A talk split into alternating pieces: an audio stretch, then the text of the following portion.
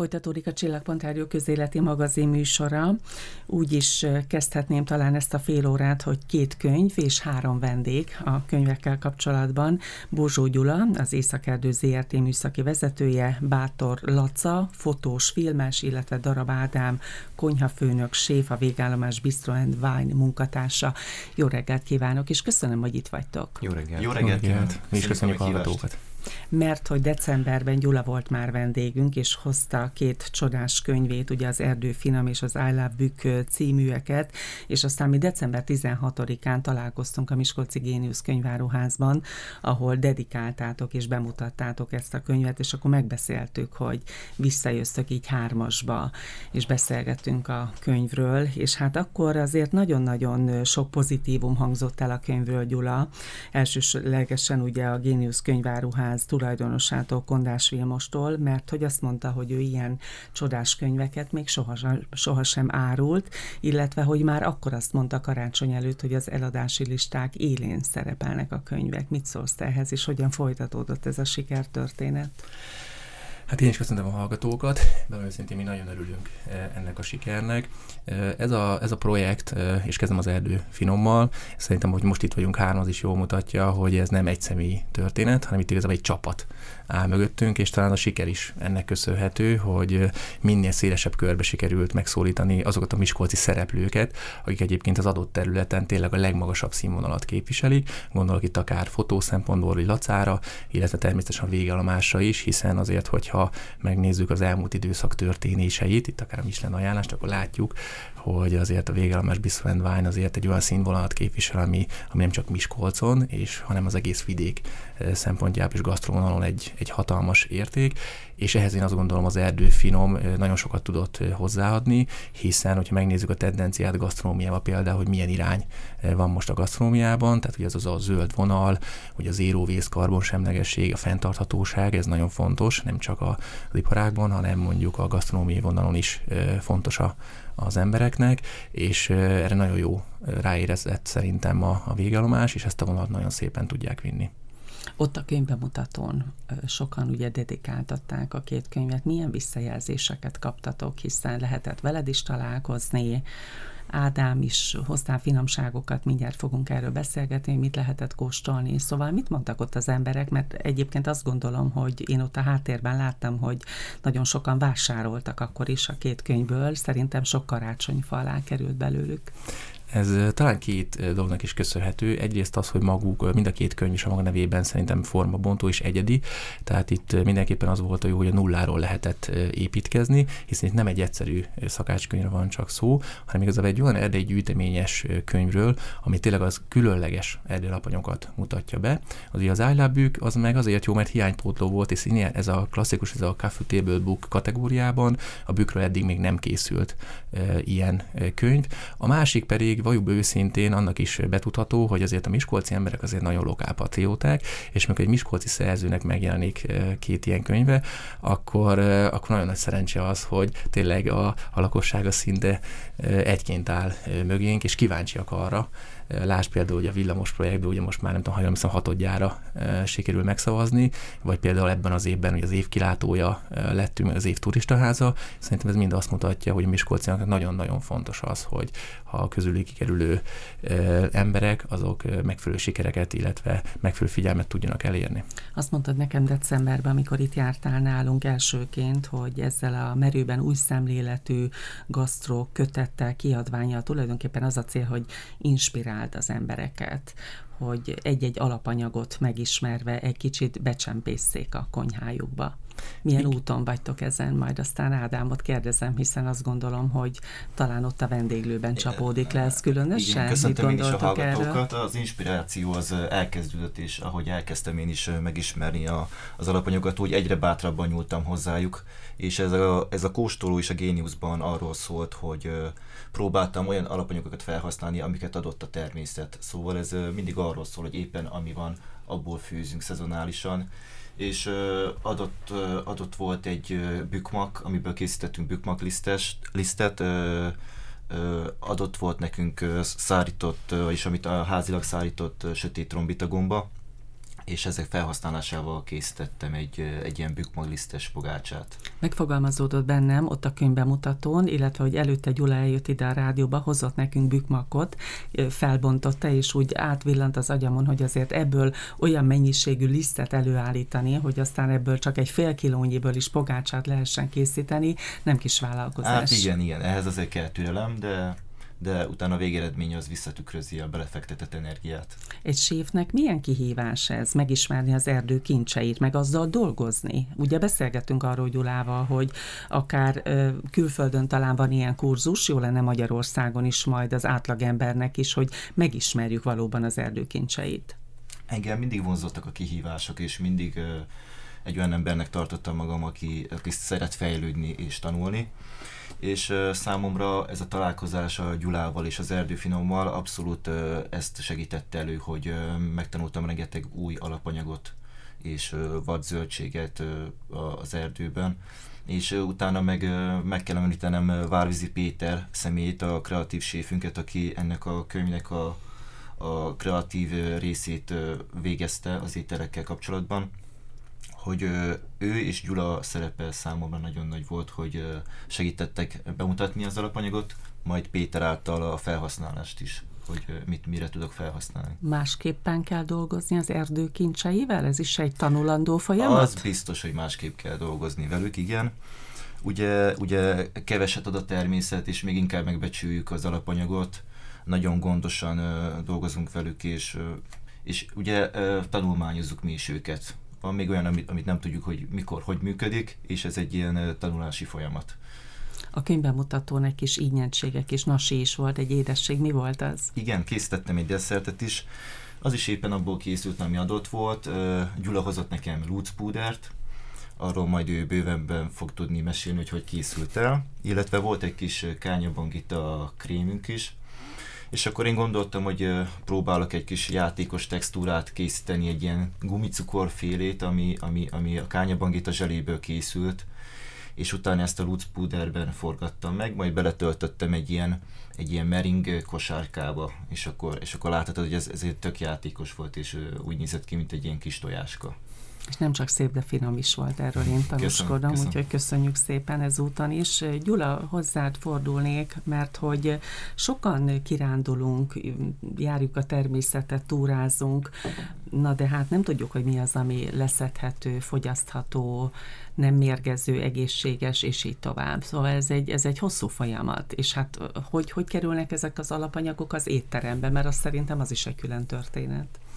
Magyarországon most ott tartunk, hogy gombaszakánő létezik, tehát hogyha szedünk mondjuk erdélyi gombát, ugye ez a törvény lehetőséget biztosít az erdőtörvény arra, hogy két kilóig mindenki magánszemélyként gyűjhet állami erdőterületen, akkor el tudjuk vinni a piacra, ott elviszük a gombaszákhoz, és be tudjuk vizsgáltatni, és egyébként innen ugye be tud kerülni éttermi szinten is.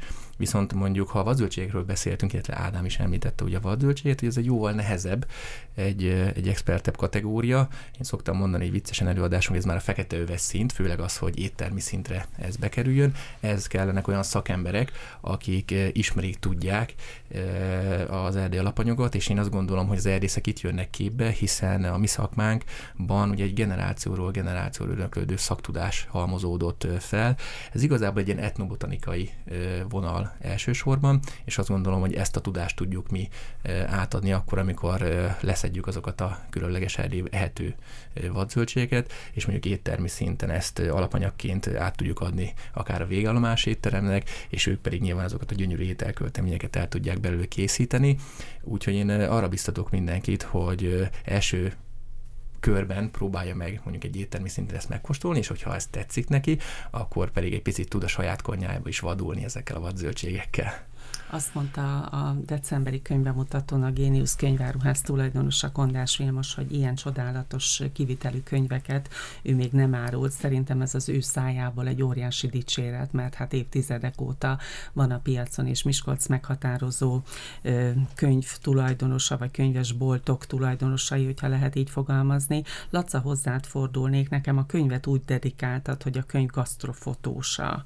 Azt mondtad ugyan, hogy fotósként, filmesként mutassál be, de a könyvre azt írtad nekem, hogy a gasztro fotós, ez egy fogalom?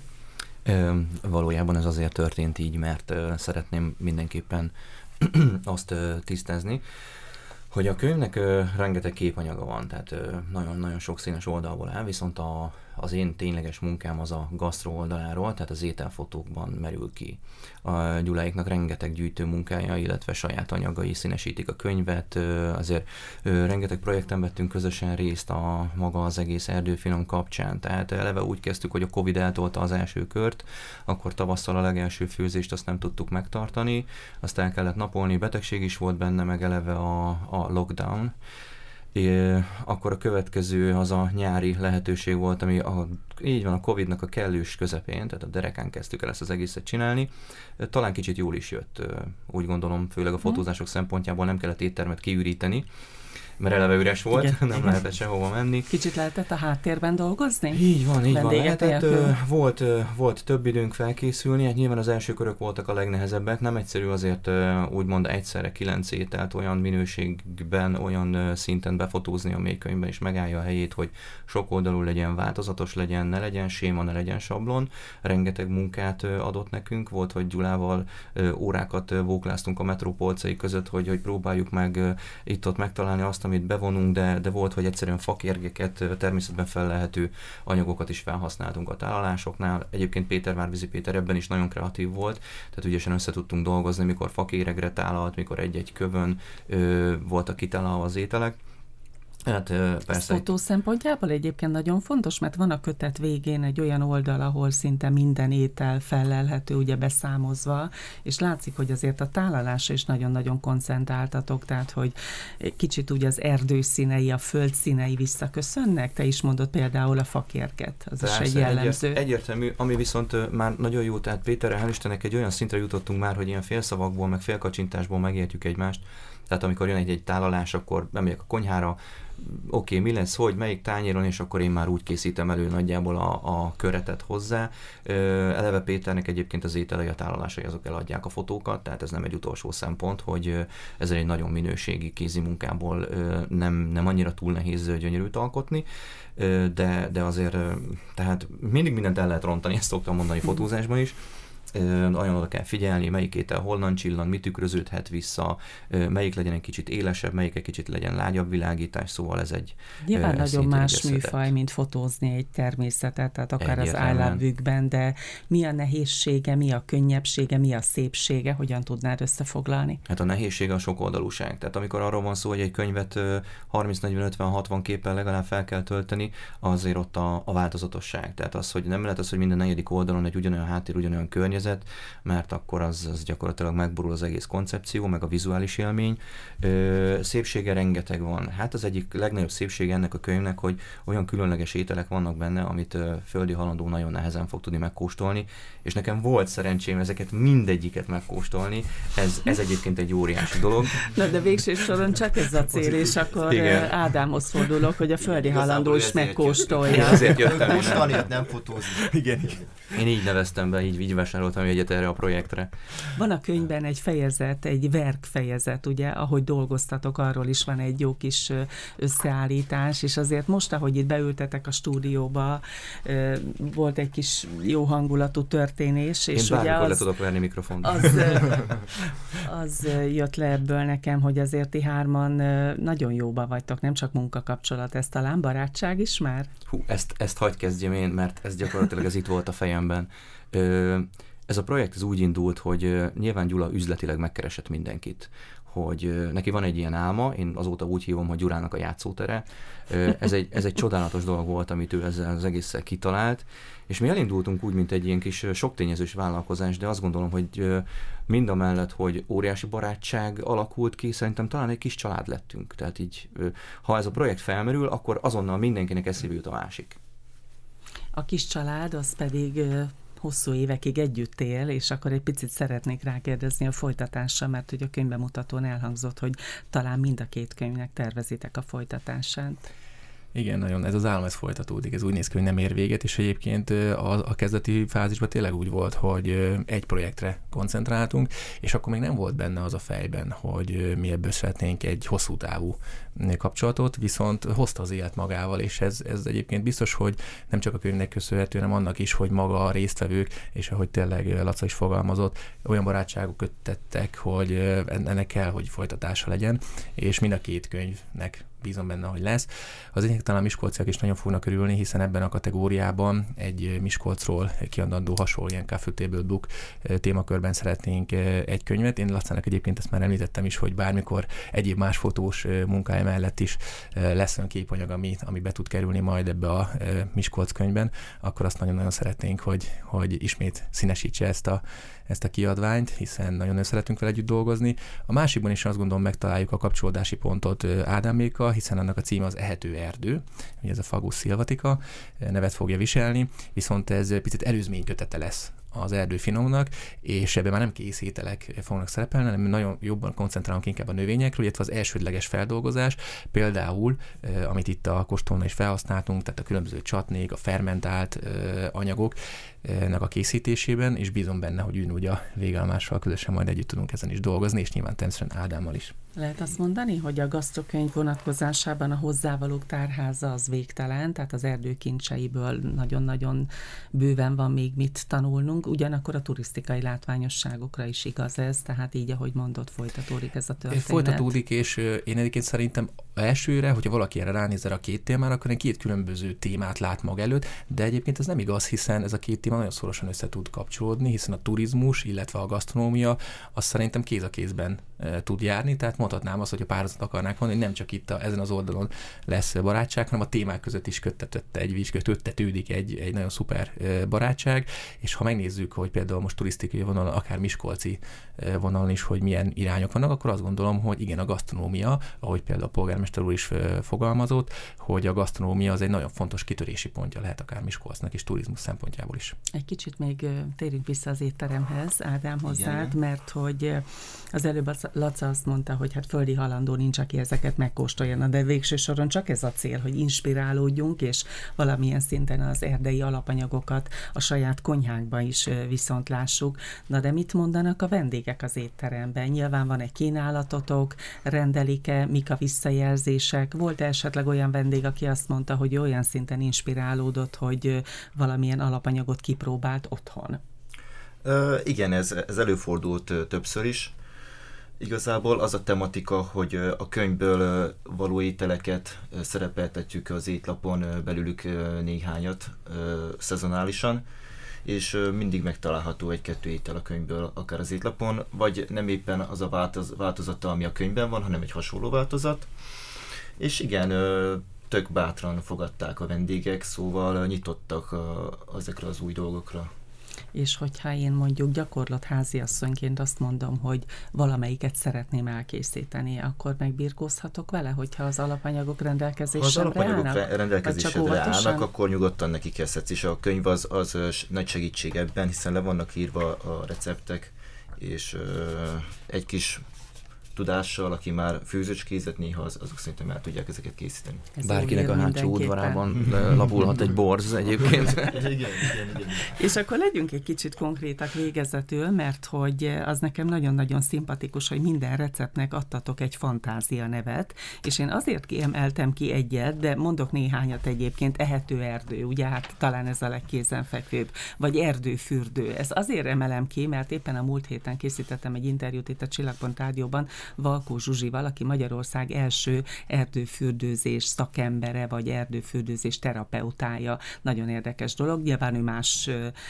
tekintetben közelíti az erdőt, vagy tündöklés, eredet, várakozás, a boróka titka, ünnepnapok, nyári fuvallat, ezek ugye a fantázia nevek, nyilván ezek mögött nagyon finom és komoly ételek vannak, de én egyet kiemelnék, ez pedig a mustáros borzragú, lila tönkű, pereszkével, vargányával és pirított zöldségekkel, ezt el is tudom olvasni, mert semmi olyan nincs benne, ami számomra ismeretlen, de hogy ennek azt a fantázia nevet adtátok, hogy küldetés, és akkor itt leragadnék a szónál, mert azt gondolom, hogy mind, amit ti képviseltek, mindenki a saját maga szak szakterületén az önmagában nevezhető, meg így egységesen is egy küldetésnek?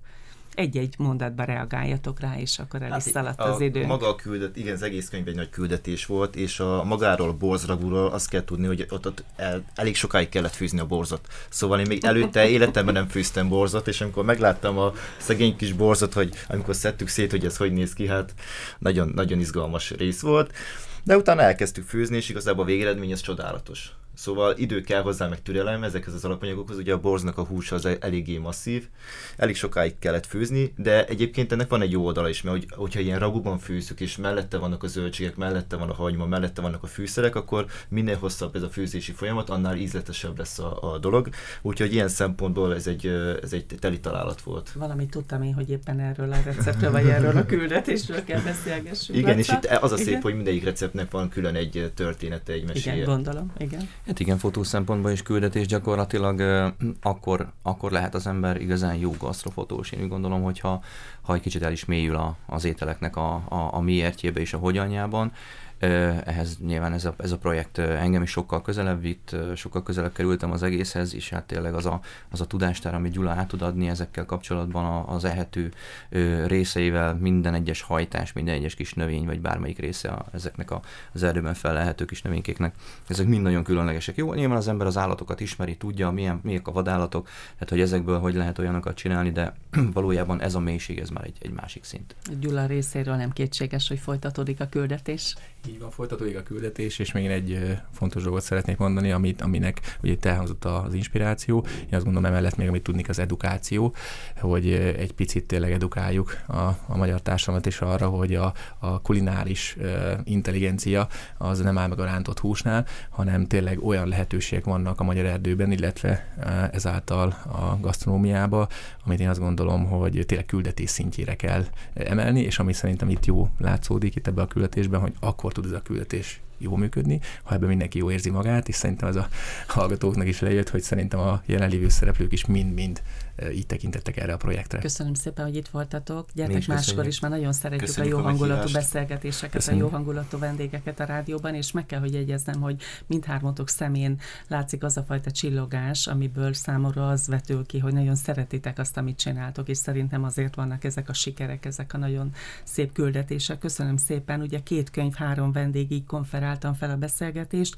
Az Erdő Finom és az Álláb Bükről beszélgettünk. Bozsó Gyula, Bátor Laca és Darab Ádám voltak a vendég vendégeim. Köszönöm szépen, hogy itt Köszönjük voltatok. Szépen. Köszönjük szépen mindenkinek szép napot. Köszönjük szépen.